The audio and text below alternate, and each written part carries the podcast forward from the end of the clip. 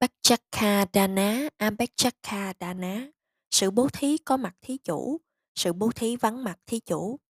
Bacchakkhadana Sự bố thí có mặt thí chủ, chữ Pali, Bacchakha, do hai chữ Pati và Akha kết hợp. Pati có nghĩa là theo hướng, Akha có nghĩa là ngũ căn, mắt, tai, mũi, lưỡi, thân.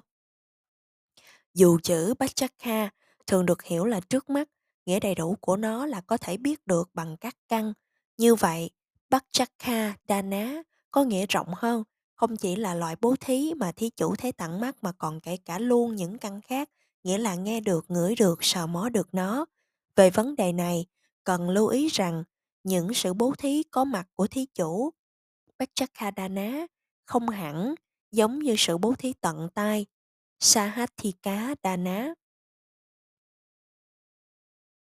Abhachakadana, sự bố thí vắng mặt thí chủ, là những sự bố thí không có mặt của thí chủ, theo yêu cầu của thí chủ mà không do chính tay thí chủ cúng dường, thì thuộc loại Anatika Dana, sự bố thí theo yêu cầu của thí chủ. Sadisa Dana Asadisa Dana Đẳng thí Vô song thí Sadisa Dana Đẳng thí là sự bố thí mà người khác cũng có thể làm. Asadisa Dana Vô song thí là sự bố thí mà không ai có thể theo kịp. Khi những sự bố thí được thực hiện trong tinh thần ganh đua, các thí chủ thường ra sức làm trội hơn vị thí chủ trước về lượng cũng như về chất. Trong những cuộc bố thí thi đua như vậy, những sự bố thí tỏ ra vô song, không ai theo nổi thì được gọi là vô song thí. Theo chú giải Pháp Cú Kinh, như đã giải thích trong câu chuyện về vô song thí ở phẩm Lô Cá Quát Gá, chỉ một thí chủ làm được vô song thí trong suốt thời kỳ của mỗi vị Phật. Câu chuyện được kể ra như sau. Một thời nọ, Đức Thế Tôn sau khi đi chu du hoàng pháp có 500 vị A-la-hán thấp tụng, đã về lại Setawana tịnh xá, vua Besanadi của vương quốc nước Kosala tỏ sự tôn kính Đức Thế Tôn và 500 vị đệ tử của Ngài bằng cách thỉnh Đức Phật và chúng tăng, thinh văn đệ tử đến hoàng cung và cúng dường long trọng đến các ngài. Vua cũng cho mời dân chúng ở trong thành Sawathi đến dự lễ cúng dường của nhà vua để họ có thể xem và tùy hỷ phước báo với vua. Ngày hôm đó, dân chúng của thành Sawathi vì muốn trội hơn đức vua, bèn đem theo tất cả những thứ quý nhất trong khắp thành phố và tổ chức một lễ bố thí cúng dường vượt trội những vật thí của đức vua dâng lên cho đức Phật và chúng tăng. Họ mời đến đức vua để dự lễ của họ, để quan sát tùy hỷ việc phước của họ, chấp nhận thử thách của dân chúng. Ngày hôm sau, đức vua tổ chức một lễ cúng dường khác trội hơn. Dân chúng cùng với đức vua cứ thi nhau như vậy, tổng cộng có 6 lễ bố thí cúng dường mà vẫn chưa đến hồi kết thúc. Đến vòng thi thứ bảy, đức vua suy nghĩ một cách tuyệt vời, thật khó để có thể vượt trội được sự cố gắng của dân chúng trong vòng thi thứ bảy này.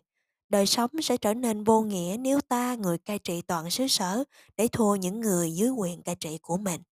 Để an ủi đức vua, hoàng hậu Molika đã nghĩ ra một phương sách bố thí cúng dường mà dân chúng không thể nào địch lại được. Nàng cho dựng lên một cái giả ốc lớn. 500 vị A-la-hán đệ tử của Đức Phật sẽ ngồi trong giả ốc ấy.